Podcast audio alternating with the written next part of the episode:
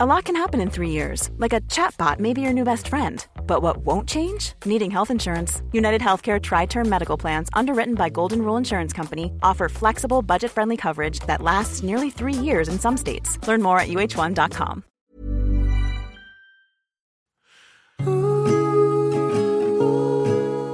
Hey there, this is Jose Ignacio Alfaro, producer of Are We Still Talking About This?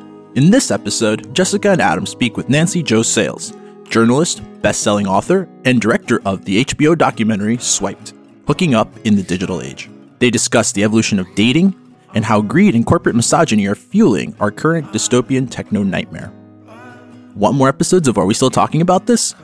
Subscribe and rate on ACAST, Apple Podcasts, Google Podcasts, or Spotify. Enjoy!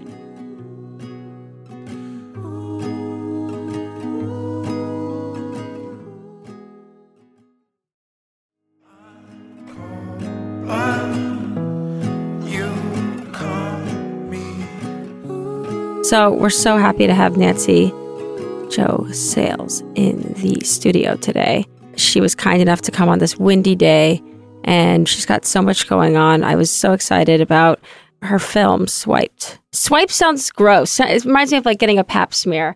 And which is funny because it so is, which it's necessary, and it's all, and it feels like it's necessary to also do online dating. But your film makes me realize that you know made me realize, forget it. I'm no longer, I'm deleting Raya, even though I was approved. It's all, it's over. Well, I guess the thinking behind Swiped, which was originally called Hookup, but we thought um, as we got into it that the name Hookup was a little reductive. It became more and more as I talked to more and more people, and especially the heads of some of the big dating companies, that this was really about corporations and how there is a sort of corporate technological invasion of the dating space that's affecting all of us. So, Swipe referred to the swipe mechanic that Tinder invented. And I felt that it was sort of an echo of what's being swiped away from our lives when we accept the notion that we're all just commodities in this endless stack of, you know, this shopping spree that we can go on on dating apps. What's being swiped away? Well, time and attention and sometimes love and intimacy and trust. Treating people as real people instead of things that you can order like seamless. I made a documentary about mail order brides and there is more intimacy in that the men they travel across the globe to meet these women. They write love letters. I mean they go they go far. Yeah, they go far to convince themselves that they're not engaging in human trafficking. I mean but that's a pretty telling indictment of the online dating industry, what you just said. Because if you're someone who has looked at both and thinks that, I mean, think about what we're dealing with. Where's their hope? Where's their hope? Should I just walk up to strangers? Should I talk to people on the train? Like what what what is the solution? I would like to tell you what I think about online dating and I will, but what most people say is, but my cousin got married and they met on Tinder. And sure, we all know that person who met on Plenty of Fish or whatever. And the, uh, the New York Times loves to put in their vows section ads about people who met on Tinder and got married. And in fact, when I went to Tinder and interviewed the people there, Jessica Carbino, who was then the sociologist at Tinder, that was her job. She was the sociologist at Tinder. She I, she said to me like, "Well, everybody gets married, you know." And I said, "Okay, where's the data? Like, how do you know this?" And, and she said, Well, there's been 23 marriages in the vows section of the New York Times. And, you know, that's not data you know, that's just the New York Times wanting to look hip or something, or I don't know what they're trying to do by saying this is what the kids are doing, this is life now. But actually, if Tinder, and I'm not, I don't mean to like, you know, just focus on Tinder because there are now thousands of dating apps. If they are true to what they claim, that they have a billion swipes a day and however many millions or hundreds of millions of matches a day, and there's 23, if that's your data, Uh, there's 23 marriages in the New York Times. Well, that doesn't speak very well for what we're talking about in terms of percentage wise, who is actually finding a lasting relationship. I don't think that's their goal. Th- that's not their goal with these platforms. Right. I recently joined Raya, And I thought that would maybe be like the LinkedIn of dating. But with Raya, it's supposed to be these are people in the industry, people, professionals. You have to be approved. There's a whole process. However, I have found that there are frauds. There are people who pose as industry individuals, and unfortunately, they're not. And I'm sure with Raya, they're just using that as a marketing hook in the beginning. Kind of like Facebook did a similar thing when they were building around. See some famous people. Whatever, academic institutions, and then they remove that scaffolding and just become another Yep. dating app. Well, look at Facebook. I mean, do any of us really have any illusions anymore? Any anybody who's read the news in the last two to three years, how can you have any illusions anymore about what Facebook really is? I mean, the marketing is so at odds with what their actual goal is, which is to take our data, turn us into products, you know, deliver us up to multiple other advertising, you know, venues to manipulate our ways of thinking to to spy on us. I mean, there's some there's some evidence that Facebook has been in you know cooperating with government agencies. Mm-hmm. And so I mean in terms of, you know, monitoring people. So I think that I don't want to use the word evil because that's that's really, you know, that's something that people that's a word that people don't like to use, but I I think that lying to people about you know your intentions as a company and stealing from people, stealing their privacy and their the most private things about them, allowing really with with very very little monitoring whatsoever, things that are just abhorrent to us or should be as human beings, just break all the boundaries of human decency,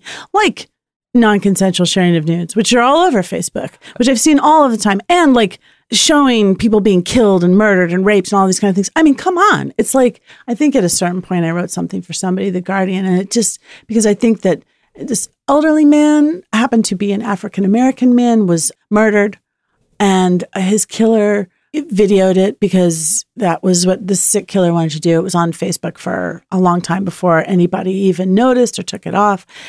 I just think this is like a Roman Colosseum. Why do we necessarily think that any of these big dating companies are really any different in terms of what they really want, which is our money?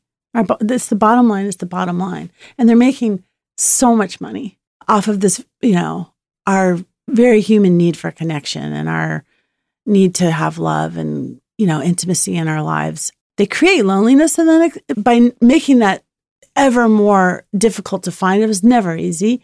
And then they exploit that loneliness mm-hmm.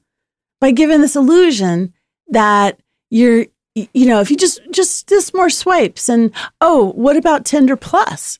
And if you do the boost, that's only five ninety nine a month or whatever it is, and it's on all of these platforms, right? They get you hooked in with these these mechanisms that were designed to be addictive. I mean, mm-hmm. really, like B.F. Skinner type, you know, social conditioning type things that they they devised and told me about it in the film Swiped. If you want to see it, it's on HBO. So, um, yeah, and just speak about it in this, you know, casual way, like, oh yeah, yeah, sure, yeah, we're using all these like things to manipulate people, but you could still find love. I mean, so whether it's, I'm just trying to say, like, whether it's Raya or whether it's Bumble or wh- whatever it is, they're just trying to get you in the door. Right. I always thought I was too good for um, online dating. I thought I thought of it like uh, self-publishing. Right now, it's like everyone can do Twitter, but after you know, for a very long time, I was like, it's frowned upon to do online dating, just like it's frowned upon to have a blog.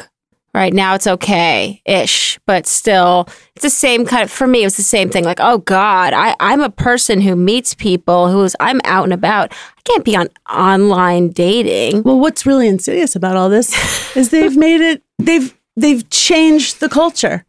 They've in an unprecedented move, an unprecedented meaning like tens of thousands of years of how we've evolved to meet and what, you know, evolutionary biologists and psychologists call mate, mm-hmm. what biologists call mate. It- and it was again never easy. All I'm saying is like they in an unprecedented way, they have overwhelmed and overtaken. Now it's only this way. The thing that I get from so many people, you know, who complain to me about this, who I interview, the, the thing that people seem to be upset about the most is what you're saying.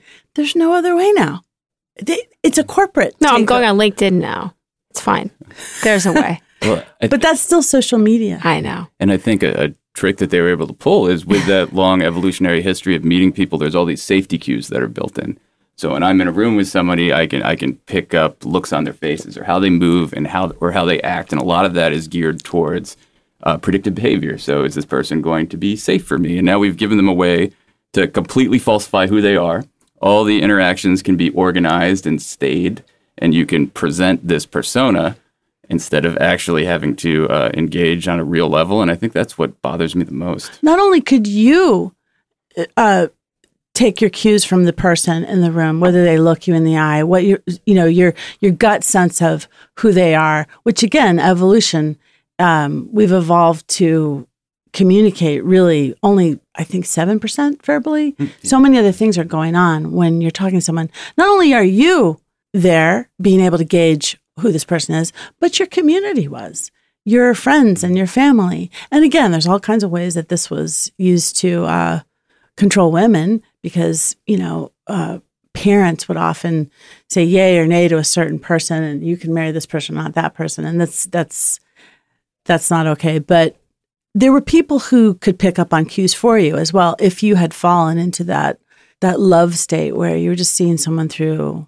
rose colored glasses, which happens too. Like, you know, you can't really know someone from uh, a profile picture or whatever at really at all. Like you said, people lie. But also, even dating someone, you don't really know them. Like, even in the past, you don't really know them for a long time. You know, people hide and lie and do all kinds of things even before all this. So, this has just made it easier for people to lie. It's so funny. I recently had a conversation with a young woman about this, about that question. So, what are you looking for? Because she said, oh, look, not, not to man bash. Okay. A this man is- bash away. Yeah, you can. this is what I hear from young women, and this particular young woman. She's, I'm quoting, okay? She said, they always say, I'm just looking to meet nice people and see see what happens, right? See what happens. or hang out. Oh, oh, and then the, or, or they'll say like, I'm just looking. I'm kind of looking for a relationship, but you know, not really sure. We'll see what happens. If you say to them, which she's done, oh really? Oh, sorry, I just want to fuck. They'll come back with, well, I'll just fuck. Sure, of course, I'll just Yeah, fuck. Like, that, why not? You know, like, I mean, so I mean, I don't know. I think that they're called, colloquially speaking, hookup apps for a reason. I I think that that is what they were designed for. Really, that's what the speed and the the kind of you know. It, Nick Bilton, who's a great, uh, you know, the great tech writer, he works for Vanity Fair. He is interviewed in my film Swiped, and he says all these he says all these great things, including um, these things were designed by boys. They're not men. They're boys. That's Nick talking. But he also says, you know, if they really wanted these online dating companies to people to really connect, they would slow things down, not speed them up. They would slow things down so that people actually talk and actually, you know, have some kind of time to get to know each other.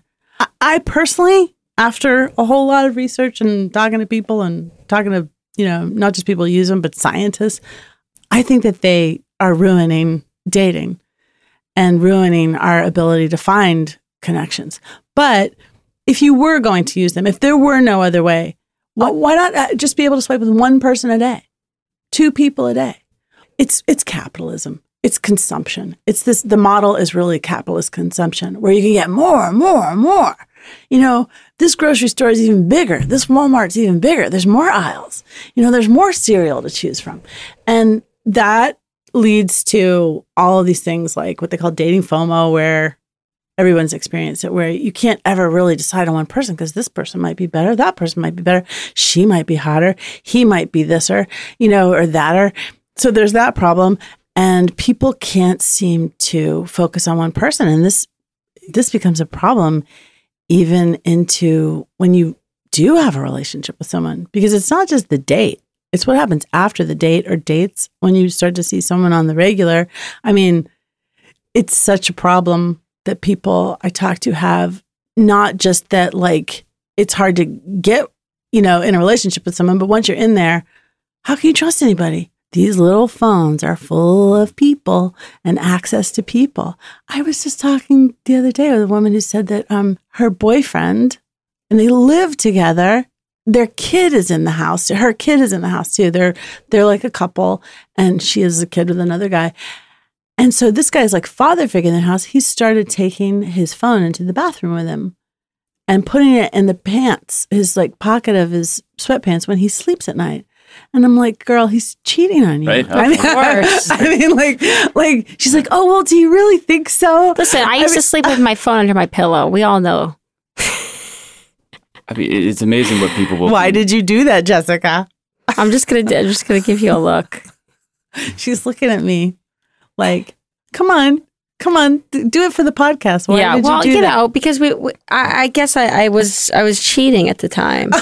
You so guys- I guess I mean I guess I think I would like to say I was bored, but others would call it cheating.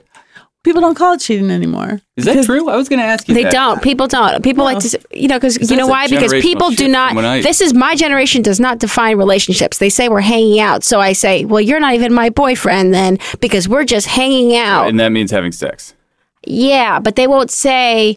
They won't define the relationship, which is why It's a situationship. it is. And I just I prefer to just define it. It's just like we are dating, we are only sleeping with each other. You are my I'm very like old school in that way. I would like to, but as long as someone doesn't, then that that's so under the pillow. so ancient history at this point.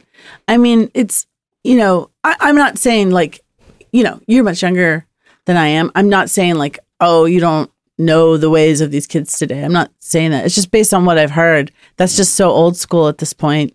It's just not necessary anymore for people to feel like they have to define anything or commit to anyone. And so they don't.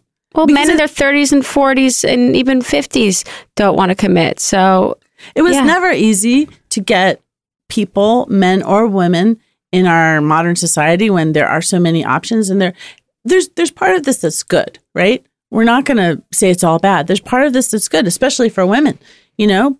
I thank God that I'm not, you know, what would I have done in those days when you had to like sit in the parlor and this was this was not this was like Right. you you you would sit in the parlor This was two seconds ago in the scope of history. You know, it, it was it was an nanos- eyelash ago. It was a nanosecond ago, which was that in the 19th century, parents had a lot of say in who their daughters married.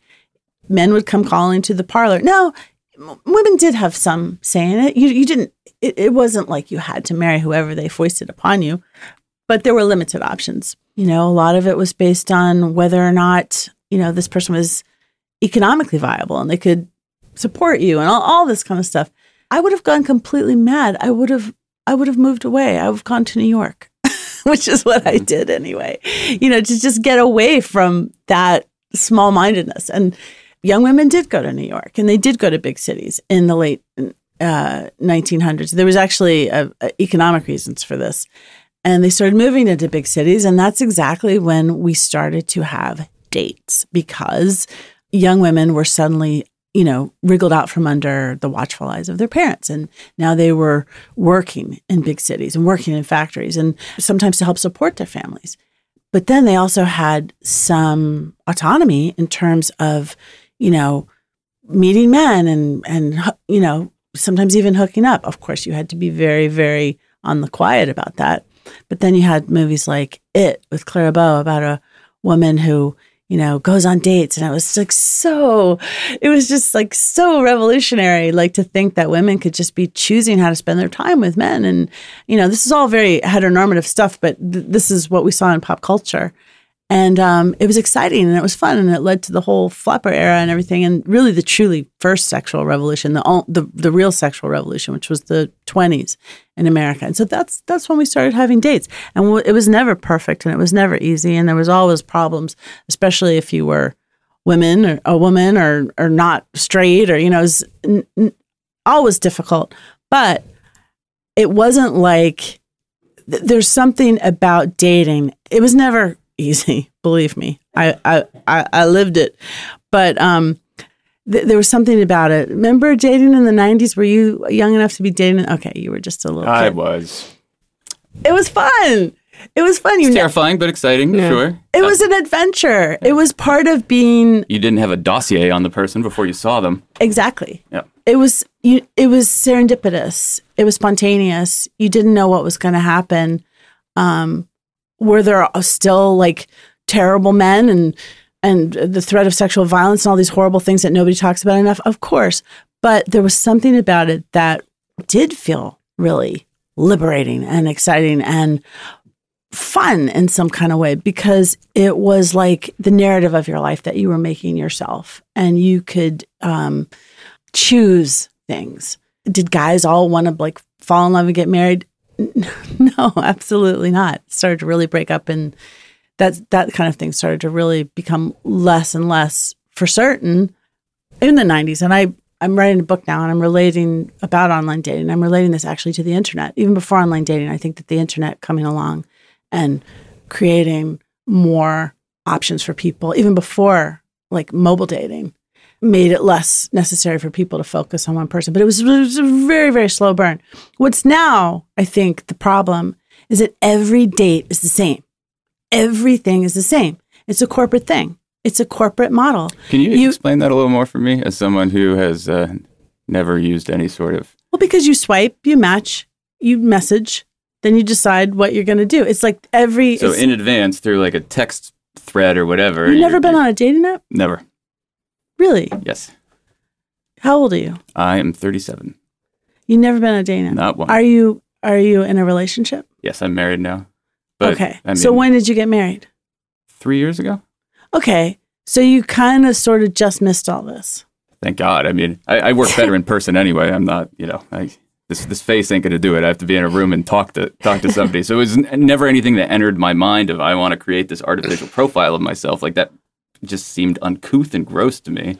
Well, what I mean about uh, it being a uniform experience now is that instead of you know starting to talk to somebody in line at the deli or meeting somebody right. at work or or going on a trip and you know, meeting someone on a plane or no, you know, uh, on the shit, on the beach or through a friend. A lots lots of things happen through friends at dinner parties. I, I, my first husband I met at a dinner party. It's all the same. You swipe, you match, you go on a date or not, or or you just sext or text or. This is gonna have, make, make me sound incredibly stupid, but I really didn't realize that is what was going on at that level. Like that sounds like a dystopian nightmare to me. It like is. A, like I use that word all the time about techno nightmare. about this. It is dystopian. It is dystopian because it's it's programmed. It's algorithms. These algorithms are programmed to send people to you based on all of these weird things. Like just the same way that Facebook says, Would you like to buy a mattress today? People say, Would you like, you know, Tinder or whoever says, Here's Joe for you. Well, yeah, this dating app, it seems like they're just showing me famous comedians and I work in comedy. So I think that's just weird. And, and this is Raya again. It's so, Raya. so what they do, if I'm understanding, is it's basically they data mine and based yeah. on yeah, some algorithm we're not aware of, they probably know what you're quote unquote in the market for, which I'm sure correlates to what your psychological weaknesses are and then they're like, here's this person that we feel. Also, it's also it's also really I read recently you get certain people based on how often you match with other people. So even though even what? though well yeah, mm-hmm. so you get Oh my god, that's a bad idea. It's but. not random at all. What I'm yeah. saying is like you are if you're matched on a bunch, you're high up in it's not like democratic or random. If you're matched on a bunch, you're like high up in the rotation, you know, because, oh, look at this person. But if you're not, like, if people aren't like swiping on you a lot, you're down in the pool with other people who don't get swiped on a lot. Right. So it does the opposite of what That's it should depressing. be doing, right? Because isn't the whole isn't the conceit that it's at least some sort of democratic system for maybe it's people not. who win? That's that's an awful evil lie. It's I'll not. The algorithms are so if that's that's really what should happen if you want to really, really change people's minds about any of this, I don't know. It's just very addictive. People are addicted to it. You go on it just for a few moments and you get addicted. It's yeah. designed that way. But I think reading about the algorithms and how they create them and what they what they say about you when they send you these people is really kind of I mean, it's appalling. I mean, this sounds like a Black Mirror episode. It is. There was a Black Mirror episode about it actually. Oh. It wasn't there? I think so. I didn't see it. People told me about it. Where like you swipe on people and they just disappear in real life. Like like oh, I don't yes. want to talk to you anymore. So you, I just go like that, and you just like poof, go away. What drew you to this uh, subject matter originally when you started to investigate it? I first heard about Tinder from uh, it's it's related to my work with with girls in social media. I um 2013 I'd started to see all of these terrible stories. You know, 2012 was a really big year for uh, terrifying, horrifying, talk about dystopian stories about teenage girls in social media. There were a lot of suicides. There was a lot of really bad cyberbullying. There was Amanda Todd who, you know, um, got her nude non-consensually shared by an older man. She was, I think, 15 or 16, and uh, killed herself in this very dramatic way by doing her suicide note on on uh, line, and it's you can still see it on YouTube. Don't don't watch it. Don't let kids watch it because it's just so. So I'm not saying don't watch it. I I don't like to think that kids would watch it because it's really it's just really one of those things that when I watched it, I mean, it changed my life because I wanted to know what it changed my life for the better. It just got me so upset and it made me want to talk about this and investigate this and find out what the hell. So I went and talked to my boss and I said, What the hell is this? And he said, Well, let's find out if it's just these isolated incidents of these things happening, like Steubenville, you know, where they're like, you know, this horrible case where they posted video of this girl being sexually assaulted. And then people in her town were cyberbullying her, adults as well as kids. It was the football team one, right? So It, no, that was different. Steubenville was a party, and there w- it was football players involved. Yeah, a couple of guys. Um, anyway, they they assaulted her when she was unconscious. So this just made my blood boil, and I wanted to find out what what is this. And as I talk to more and more girls, I'm just hearing these stories, and I'm realizing like these horrible things that existed when I was a girl are still there. Like you want to think feminism fixed it. You know, it didn't. It's even worse now in certain ways. The double standards, the the ways that girls get slut shamed and harassed and there's oh terrible problems with like, you know, sexual harassment and all kinds of groping and stuff like that in schools and it was just like mind-boggling that this was going on. I felt very urgent about about writing about it and and so I did a story for Vanity Fair. I think they called it Friends Without Benefits. And the opening lead is about Tinder. I'd never heard of Tinder before. I heard about it from a 16 year old girl in LA. This is the first time I heard about it. It had really just come out because I, you know, kids know everything before everybody else. So when it comes to technology, especially, I mean, they sort of by design, like sort of lead the culture because stuff is like marketed to them. So the 16 year old girl, this is in the story, told me that sh- there she had had her heart broken by some guy. She had found out that he was like messaging all these other girls at the same time as her, copy pasting messages, something that's very common. Um, even now, this is 2013, and she kind of got her heart broken. So she said she had wanted to lose her virginity to him, and there's this great pressure on girls to be sex positive and to become sexual and sexualized and all this kind of stuff.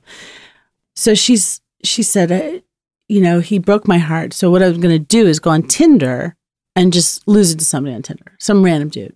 Like that was her way of like dealing with it. So I said, "What's Tinder?" So she she takes it out of her purse and just like shows me. And I'll never forget the first time I saw it. We were sitting in like a mall in LA. There's a girl in LA. And I just thought, "Oh no. This is just going to change the world in a really bad way." It just looked really cuz she's 16 years old and she's like getting these matches is like ding ding ding and it all looks fun like a slot machine. And then she, within moments she's getting these she's a cute young girl and she's, she's getting these weird messages from older men saying like hey want to meet up? Are you available in 10 minutes? Uh, like stuff like that. She didn't ultimately wind up losing her virginity to this guy that she went out on a date with on tinder but they wound up hooking up in a mall in a pottery barn on a couch. I mean like just come on just like the most depressing sort of thing. And then she, he had wanted her to get in his car. Just this whole scenario just said to me, like, oh my God. Yeah. Well, he was, I think, her age, but still, it was just very, it was, it just seemed, it just didn't seem like it was a good thing for a 16 year old girl to be doing. At that time, Tinder allowed 13 to 17 year olds to be on the app. Really? Yeah. Ugh. No. Yes. Mm hmm. Yeah. Oh, no, I'm quite certain of that. Wow. Uh, since then they have said that 13 to 17 you have to be 18 now 13 to 17 year olds cannot be on the app anymore of course they still are though because they make fake profiles on Facebook and there's no age there's no age monitoring. There was recently an 11 year, this is all this is I'm sure of this there's recently I tracked these sort of like dating app rapes and sexual violence things that happen in the news, which I'm sure it's just a fraction of what really happens because I'm now writing a book on online dating and this is one of the issues. Recently an 11 year old girl was raped by a man she met on a dating app. I- I'm pretty sure it was Tinder. And um, you know, I mean, they're kids. They're lonely. They're they're curious, just like you were. And your AOL, same thing. What if that had been like with pictures and you know, Right. who knows if you had, would have gone out to meet these people? Then it was just like dial up and just no pictures or anything. You're just typing on your computer, and none of this was normalized yet. Now it's so normalized. You know, she's hearing that this is how people date now, and I want to date. I want somebody to love me. I want somebody to think I'm beautiful, and all this kind of stuff. That And she's 11 years old. so Yeah. she doesn't have any sort of reference point. and no parents looking at what she's doing on her phone, which I tell parents to do, and they think they do, but you know, sometimes you can't even really know what they're doing. Just don't give them a phone. I know all parents are like, "Oh, well, how will they live?" They they don't need it, believe me. I mean, when I, my book came out, I was very careful. I, oh, I don't want to tell y'all what to do. It's not my place. But now, whatever. Don't give them a phone. That's what I think. Don't. You don't need it. I had a kid. She's fine. She goes to NYU. She's cool. Like everything worked out. She has friends. My friend, Like- uh, my friend Ramy, he has a sitcom coming out on Hulu, and he he said that his mom gave him a walkie-talkie. he didn't have a cell phone. Well, you can get him a you can get 'em a um a flip phone. No, my daughter had a flip phone where you know it's like it's really hard to Oh, yeah, text. it's completely It costs a hundred dollars. I put a hundred dollars on that thing, this little plastic AT and T thing. I put a hundred dollars at the beginning of the year. It lasts the whole year. I am yeah, on the bus. You know, like they, they can still contact them. They just don't need these screens that are going to get them addicted, affect their sleep patterns, affect their their their ability to concentrate, affect their eyes. You know, make them anxious and depressed when they see girls on Instagram that they don't measure up to. Big air quotes. All this crap. Get dick pics. You know, send nudes. Come on, that's just so. Anyway, I first heard about it from this teenage girl, and um, that was my first introduction to it. And it just seemed like, wow, this is going to change everything, and it did. And I'll never forget the first time actually in the film Swiped when I you see there's a moment where there's an evolutionary psychologist. A lot of feminists don't like evolutionary psychology, which I understand because it's been used in ways to like be sexist against us. Like you're this way because of this. I don't. I don't. racism too. There's a little bit of a racist issue with It- that. it has been used that thought, way. yeah. But on the other hand, th- well, this guy David Buss, he he writes about he he he studies and writes about sex and dating. And on the other hand, like we can't deny that we come from somewhere. We did something. If we want to change our behavior, let's change it. But let's, or if we want to change attitudes, let's change them. But like we kind of have to know some information about what we did before. It's it's useful to just understanding who we are. It's insane to ignore. It's positively insane. I think so. But anyway, so I'm just saying that the I, I showed David Buss, who's this like renowned evolutionary psychologist, Tinder. And uh, there's, you can see in the film when he's looking at it. We, we don't have the moment where he looks at it for the first time, but we show him looking at it. He's just fascinated. And I remember he looked at it and he said, Oh my God, because this is unprecedented. I think someone else I interviewed, uh, a scientist from the Kinsey Institute, said we're in completely uncharted territory. We just don't know this. This is going to do to us eventually. You know, how can we know when something so different than what we've experienced in the past happens all of a sa- sudden and so globally? I mean, we're talking like hundreds of millions of people in every country. So when a company like Tinder um, knows or is confronted about that they facilitated the rape of an 11 year old, uh, one would hope that that would be some sort of crime. So then, how how do their lawyers justify? They say lack- nothing, they do nothing, they act like it never happened. They don't have any response whatsoever, usually. And except, you know, some sort of corporate uh, platitudes that oh, we want everybody to be safe. But the real the real problem with all of these online dating companies and online uh, companies in general is Section 230 everybody who studies this stuff is, talks about it's the problem is section 230 section 230 is a part of the um, Communications Decency Act of, I believe, 1996. It's a long thing, Wikipedia, whatever, Google, but it's Section 230, which basically says that these companies cannot get sued for third party actions on their platforms. It's something that protects social media companies and uh, internet servers and on, uh, online dating companies as well from any sort of legal action for anything that happens on the apps.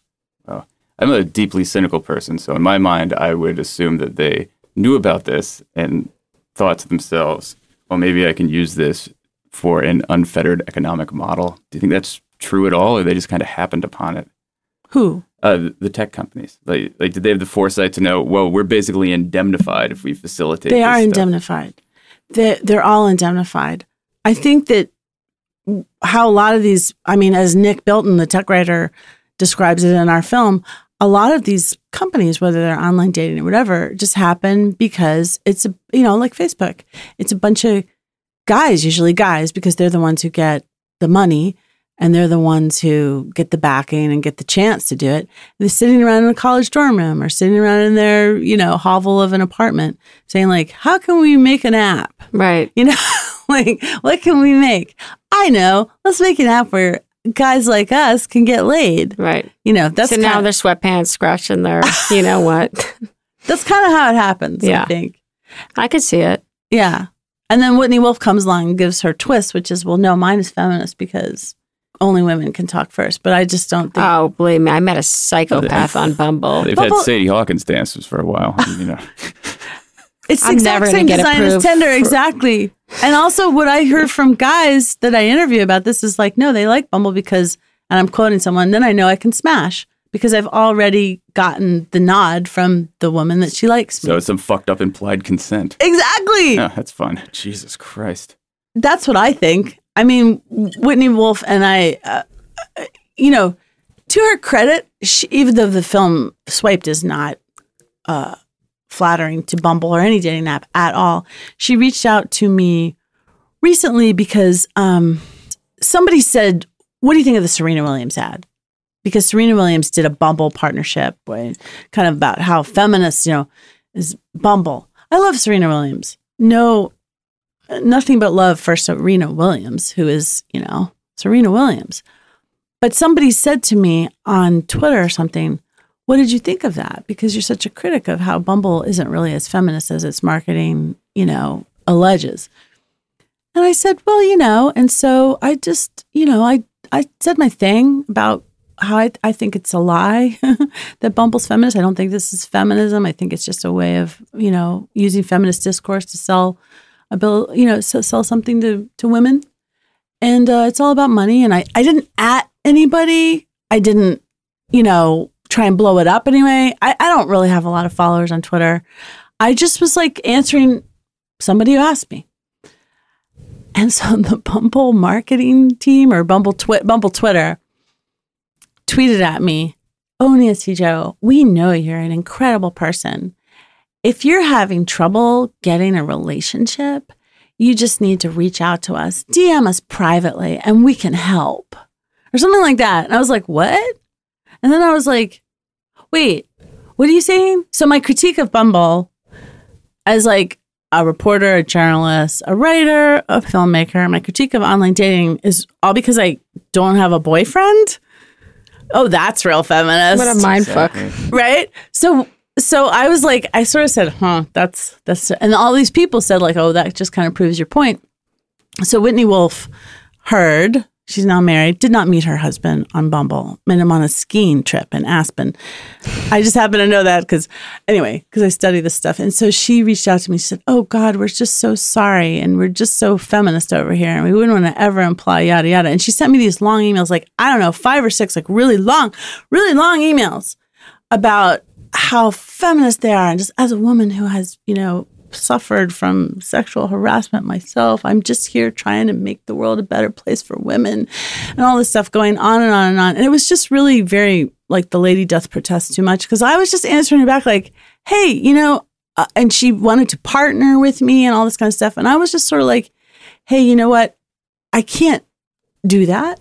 I just think that the very nature of what you're doing here is is just never going to work. So I and this is a ca- you're a businesswoman. You're a capitalist, you're a businesswoman, you're trying to make money. You know, thanks for reaching out to me. Oh, and also I told her that this friend of mine who had gone on a Bumble date recently because it doesn't, you know, just cuz you're on Bumble, it doesn't change men. And it doesn't change not that all men are misogynists, but we live in misogyny. I mean, I think we're all pretty you know, accepting of that word now. You couldn't even say it a few years ago. When I did my book American Girls 2016, I was counseled not to use the word misogyny because it was because it was too well, I'm not going to say because it was it was just too much. But like a publishing company. Well, I'm not going to say, but but now So it's like publishing there's a there's an article that came out I think in the Washington Post like yesterday, like or day before, Washington Post or New York Times, saying like we're now all saying misogyny like yeah, it exists. Like you couldn't even say it without seeming like hairy-legged Andrea Dworkin reading. She's great, by the way. Everyone read her. Feminist, you know, um, vilified for no reason. She's genius. So I just think it Bumble's marketing kind of suggests to women like if you use this app, it will all be different. Everything about it will be different. And uh, your experience will be so different, but it doesn't change misogyny. It doesn't change men. So I t- was talking to this young friend of mine. She said she went on a Bumble date and she said, I tried to get to know him and went on three dates. So I'm having sex with him. And he just fucking hits me in the face, like slaps me in the face, like fucking Tony Soprano, like, papa. and I was like, and she said, I didn't say I wanted to do BDSM or it wasn't like an agreed upon thing. He's just fucking hitting me while we're having sex. So I tell this to Whitney Wolfe on the email. And I was like, see, like, it's not just you, it's the idea that your marketing says that this is going to make it all different. It's not. She said, Oh, I'm so sorry for your friend. If there's anything we can do to help her and all this kind of stuff. I mean, come on. It's like, it's thank you for for offering that but your lip service does nothing for the you know untold numbers of women who who deal with this stuff on a regular basis Right. You know talk about that because we know that guys at tinder aren't going to do it if you're a feminist and you run a feminist dating app then let's talk about misogyny instead of you know how serena williams likes your app let's talk about misogyny let's do that How, how do these apps make money? Like, um, how does Bumble? Well, you have to buy memberships. So it costs something to sign up for all. So if I wanted to sign up for Tinder right now, what you give them a credit card and they bill you two or three dollars a month, or how? They make so much money. They make money because they get people addicted and you're on there. It's just like the same thing as drugs, you know, like the drug dealer will give you a little bump. You're like, ooh, that shit is good. And then you Well, want more and then you have to pay for it. Like, oh, you want more swipes? All of social media is a dating site now though. Yeah, Are it there is. free versions? You know what I mean? But they they I mean, they yes limit and your no. they limit your ability to swipe and also if you're not paying, you're down in the dirty pool. okay, that answers my question. I mean, I hate to put it like that, but that is true. Right. So So you, the more you pay, the more you get. utter and complete commodification. Yeah. It's all these things. It's like see who liked you and, and Yeah. pay more and get this and get that. It's a total scam. I don't know exactly which companies do exactly what, but it's also advertising based. I mean, they have advertising. Mm-hmm. They're selling advertising. And they have to be stealing and mining data. Like I'm I'm sure. Think of all the things they know about people. Oh my God, one day it's do people really think that look at what happened with Ashley Madison? There were suicides off of that. I mean, that was terrible. That was terrible. All these guys who were, you know, cheating on their wives were found out and there were suicides because of it. Do people re- people talk about everything on these apps, like what they're into, what they like, their Right. mothers, their fathers, their sisters, their brothers, their work, their this, their that. I mean, people you get into this thing with this anonymous stranger and you feel like you're on a date. You feel like it's you want someone to listen to you. You want, you know, like they're tapping into your need for for to reveal yourself to someone and to be heard. And suddenly people are talking about all kinds of shit. Like they're just telling each other and everything. then they unsend it because there's that feature, but it's But always there. They're all on servers, right? I There's know. no way all of this doesn't Even Even though it, you can unsend something, can you now? I you can. You can unsend. I haven't seen that feature. Well, only on Instagram direct. You can Oh. send a message and it could be there. They could read it and then you could unsend it. I mean, Oh. am I being paranoid? To think that all of that information is sitting somewhere. Of, Of course, course it it is. is. Right. So, and people are fine. This is again is a disconnect for me because uh, just even this conversation horrifies me. But people are fine with the fact that their intimate partner chats and their dating history and overtures. We're just they used to post it by now. and It's the norm. I didn't even know that you, you- people are sharing nude photos over this. So that it is all in like a please blackmail me location somewhere. Well, there was. I just, I, I, I, you know, I have this sort of uh, unofficial element of my Twitter, which again, I don't have many followers at all, but which is sort of like dating apps are rape culture news. And so in my dating apps are rape culture news on my Twitter feed yesterday, I posted this thing about a guy who was doing sextortion. It's called extortion for sexing, nudes, whatever, on women he met on Tinder. And he was, uh, he was arrested, but he's the one who got arrested. So he was basically running a business, tricking women into giving them nude photos, and then as soon as they did, saying, "I'm going to sell, show your entire family if you don't give me money." So there's this great book, Hate Crimes in Cyberspace, by Danielle Citron, who's a University of Maryland law professor who's talks in our film, and she she really, um, you know, just she's really she, it's a really important book to read to understand how women are harassed online and and and all of the again this is all kind of new so there's like all these legal challenges to how to really uh, deal with it and her book has led to some changes in the law carrie goldberg who's the uh, lawyer who Yeah, we had her we just on. had her on. oh well carrie has a book coming out soon Yes. Okay, so the same these same issues that these brilliant women are writing about are a factor on in dating app culture too. It's just no one talks about it. It's like if you only read the things that are published in the New York Times and the Washington Post and most mainstream media about dating apps, if you only read from these mainstream media outlets, which are mostly run by, let's face it, white men in their 40s and 50s who assign stories like that to usually white women in their maybe 30s and 40s which is how you know i work in media. I mean this is how this is how it works. This is who's running the show at these mainstream media outlets. All you would read is like oh but you know people are getting married and it's okay. And like that that's the main narrative. This is just this is just another way we're doing things now. And it's really fine. And look at the New York Times vows section. And there's there's no sort of awareness or outrage. I, I feel like what we need is outrage for the ways in which these companies are hoodwinking people, manipulating people, the ways in which people are abusing these platforms. This is what I have tried to do in my work is talk about th- this aspect of it. If you could give us a, some of, some of those headlines that should be written, or stories that people should know about that maybe in your rape culture feed, what would some of them be? um, are dating apps rape a rape culture? you know, question mark. And then just you just sort of taking it from there. I actually asked that in the film of the head of, you know, the biggest site of all, Match, which is the umbrella company that owns Tinder and OkCupid and I didn't know that. yeah. Match is this dating I put my grandmother giant. on Match, by the way, and she was like spammed by all these men. Oh god. And she was like, "Get me every day." She's like, "You gotta get me off Match. I'm on the Match. I don't want to be on the Match. Okay, I'm getting about 50 emails from Match. They're like they want to date a MILF. Yeah, the she. So all Where's her. your I actually, I feel guilty. I made Match Like, profiles for a lot of elderly Oh women God, in Boca Raton. I have to confess, I made profiles. I took their. I was their photographer. I had them posed by trees, the palm tree. Okay. Well, give us some little shoulder, and I made profiles. I wrote the profiles for them, and one of them actually met someone. But you know what? I think I've talked to women for my book that I'm doing now. I've talked to older, older women who Yeah. are using dating apps now because now it's everybody, right? Because there's no other way to date. And it seems fun and easy, right? That's how it's marketed.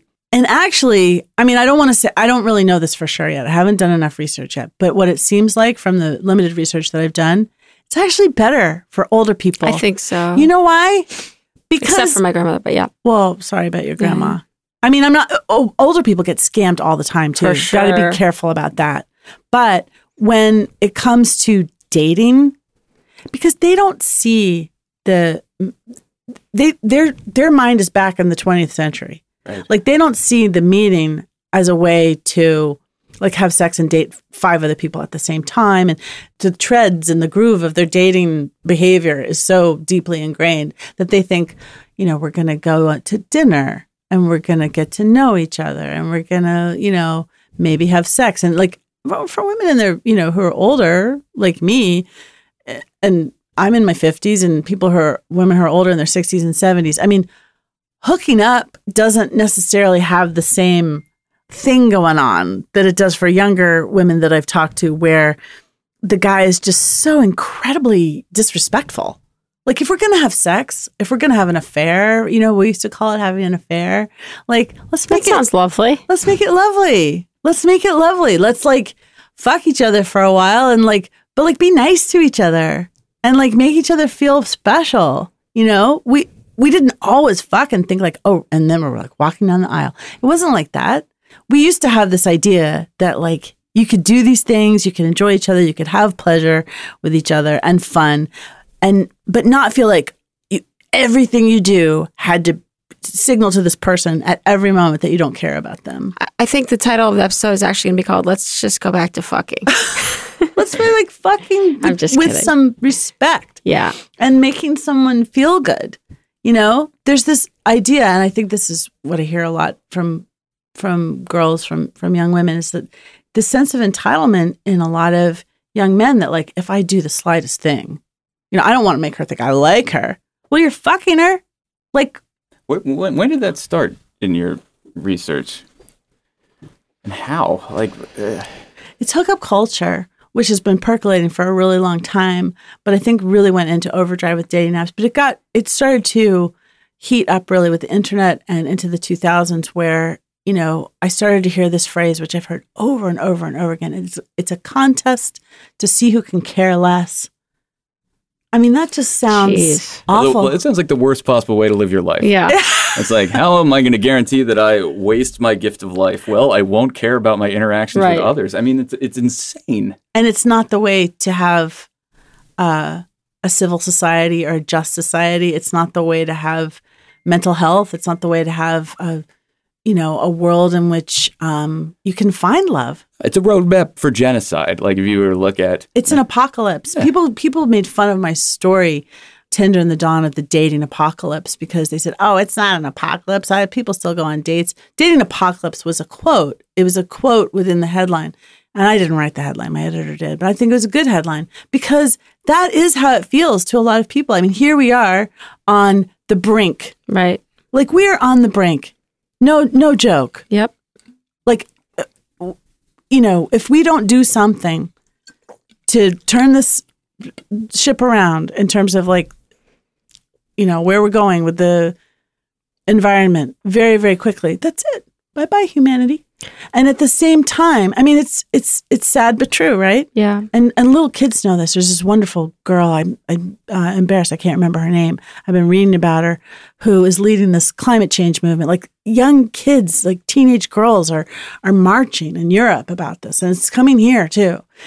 And uh, I mean, among among this the sort of wave of of uh, youth, it's already started.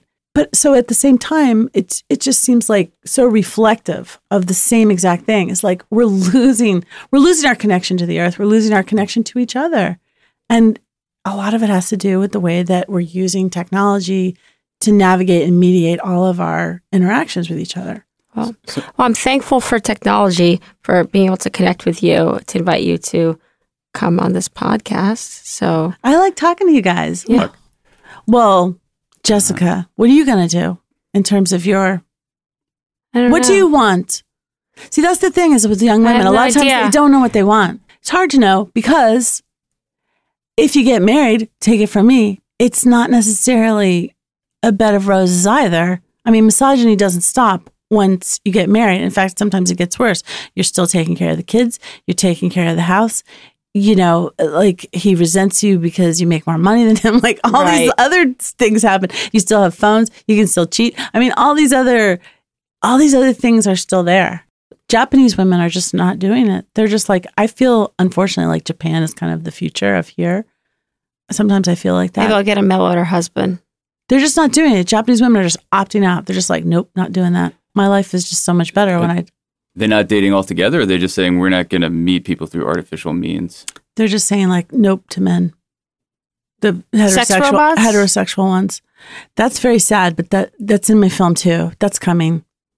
Yeah, and it's coming because there's a lot of. Oh, maybe a bad choice of words, but it's because a lot of I think The men robots hetero, can hetero, hetero, ejaculate. I think a lot of men would rather deal with a robot than a real woman. Right. Especially if Actually- the real woman they're used to is some sort of online avatar, right? It's just a logical next step of if you're Someone- personalizing somebody, why not make them a machine? Well, actually, All someone that I is- met online is making a robot of me. I'm not kidding.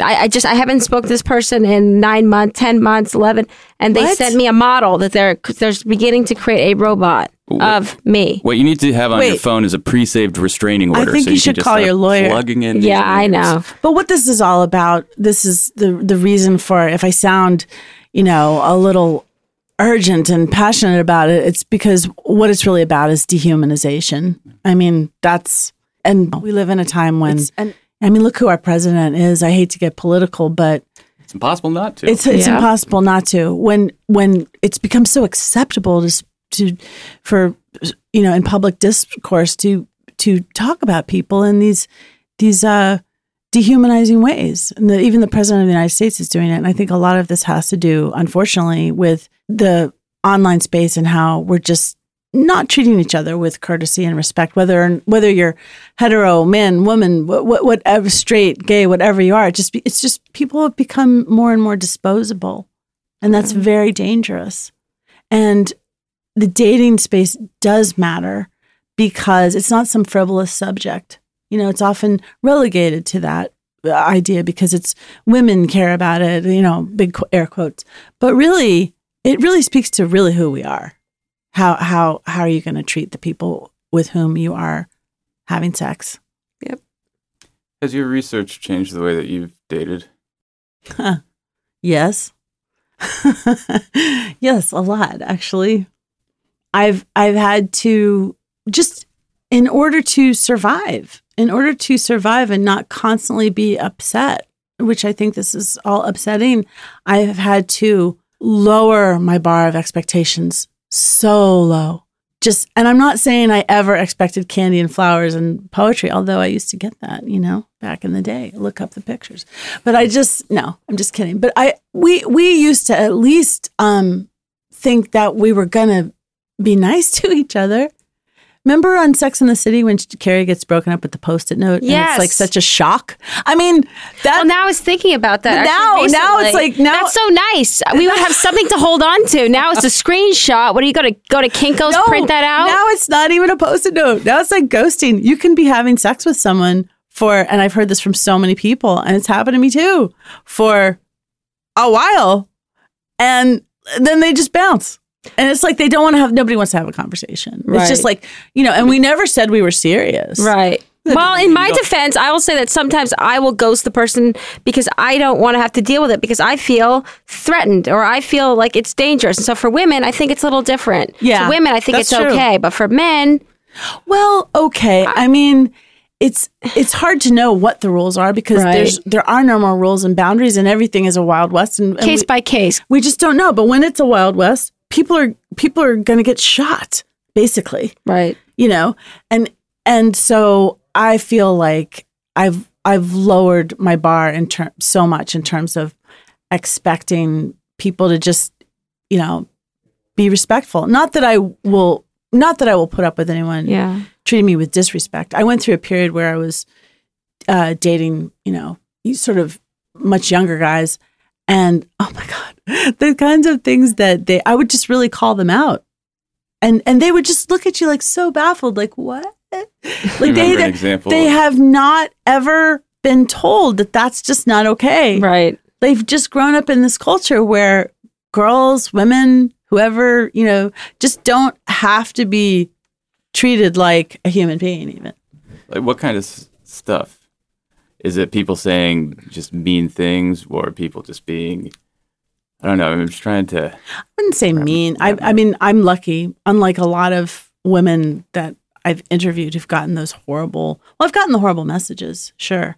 but not really so much mean. It's just vulgar, uh, entitled, presumptuous.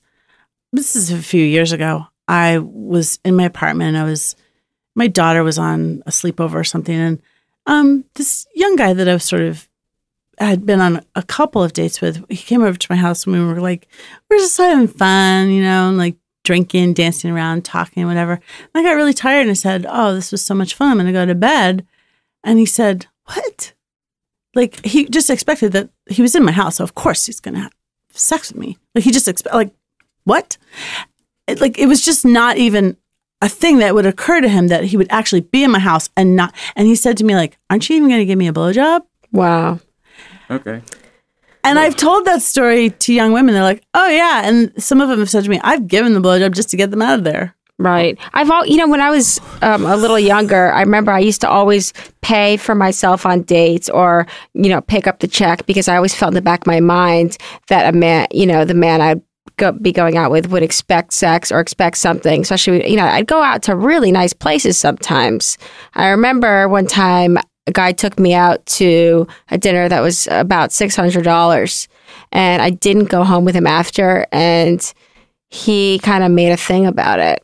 That's always been actually that's interesting that you bring that up because that has that that tricky transactional element of dating has been a factor ever since dating started because back in the 19 teens and 1920s when women when I was telling you about how women started, you know, going out on dates with men, they often didn't have jobs that were equal in pay to the men. Right. And so the men were expected if you're going to go somewhere to pay. Right. And then there was this question of like am I paying for sex? And there's all this kind of like weird stuff around that. So I, I totally hear where you're coming from. But the difference now is that now it's just like a lot of the time, honestly, Netflix and chill just come over with Oh, believe me, the bar has lowered greatly. Okay. like uh, now I'll be disgusted if someone wa- if someone suggests we go Dutch. I'm not. I am not sleeping with them, or kissing them, or, seeing or them the again. one that I the one that I used That's to see it. so much was can I just come over with a bottle of wine? First of all, you know it's going to be some cheap ass wine, right? That, like, Trader Joe's two buck chuck. that you don't even want to drink. And second of all, like I don't know you. Right. Like, why would I let you in my house with a Of bottle course. of wine? you know what I was gonna say? I Hit remember me my on the head with that wine. remember my great grandmother. She taught me about pet like petty cash. I remember when I was when I was like ten years old. She said you always have to have a little change purse with like a secret twenty dollars on a date. One day when you go on dates, and then you could take out that secret wallet. I just remember that. I just remember it now. I hadn't thought about that for many years. She gave me this little tiny gold purse that's probably the size of my palm, and it had twenty dollars in it and a bunch of quarters. And she said, "You always, she says, one day you'll bring this on a date." That's one of Never the did. that's one of the things that women of the older generation know about that younger women should listen to. Keep your money. Yeah, But sometimes I also find that older women, women my age, do not understand what their daughters and, and younger women are going through. And they can get very judgmental and dismissive because they don't really get it. Like one thing that is in our film, you know, you hear a lot from older women is like, well, they just give it up too easily right. and they just sleep with them too fast. And there's a mother in the film, and I love her. She's a wonderful, wonderful mom, and her daughters are great. We interviewed them. But she says this basically she's saying like why they that old adage of like why they gonna buy the cow? It's so it's so insulting when they can get the milk for free. And then the camera shows her daughters and they just have this look on their face like oh my god really? Because what's not understood in that in that whole you know framework first of all it's it's slut shaming but also what's not understood is that like it's not like there's not a whole bunch of cows out there now. I mean to to continue that vulgar image right. it's not like women are like well i went on the bumble date and like i didn't have sex with him because i'm getting to um to train him to know that he has to re- really date me and really get to to know me well he can just go home after your date with him on bumble and go on tinder Right. and and have sex with someone with his other person or maybe other people that he's having sex with. So it's sort of like you know th- all of these things that have always sort of plagued women in terms of the power dynamic of dating have only been exacerbated by online dating and, and mobile dating.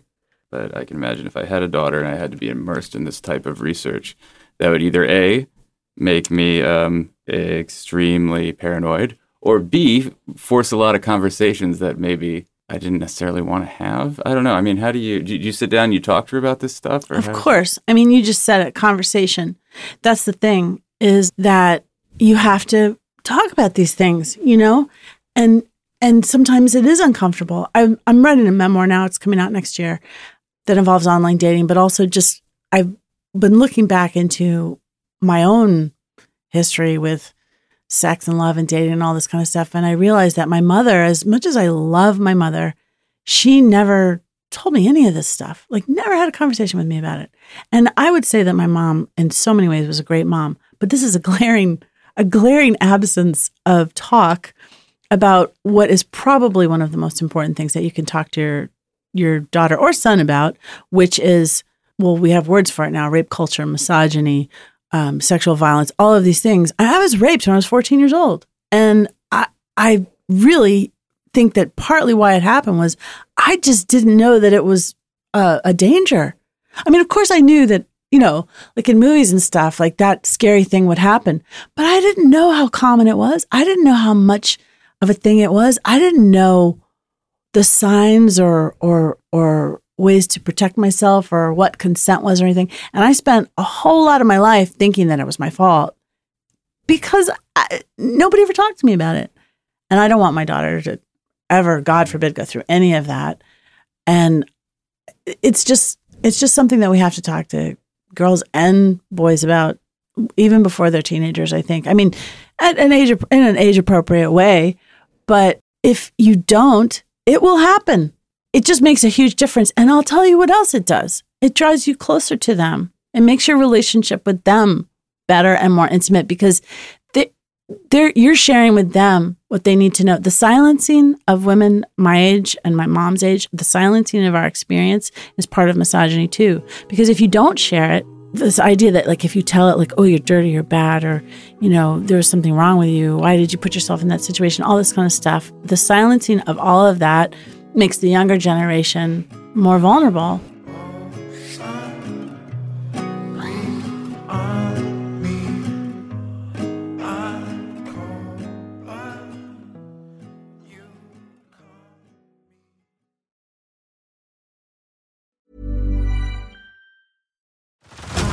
Head over to Hulu this March, where our new shows and movies will keep you streaming all month long Catch the acclaimed movie All of Us Strangers, starring Paul Mescal and Andrew Scott.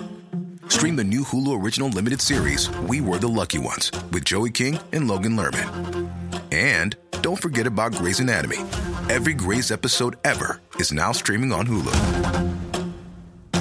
So, what are you waiting for? Go stream something new on Hulu.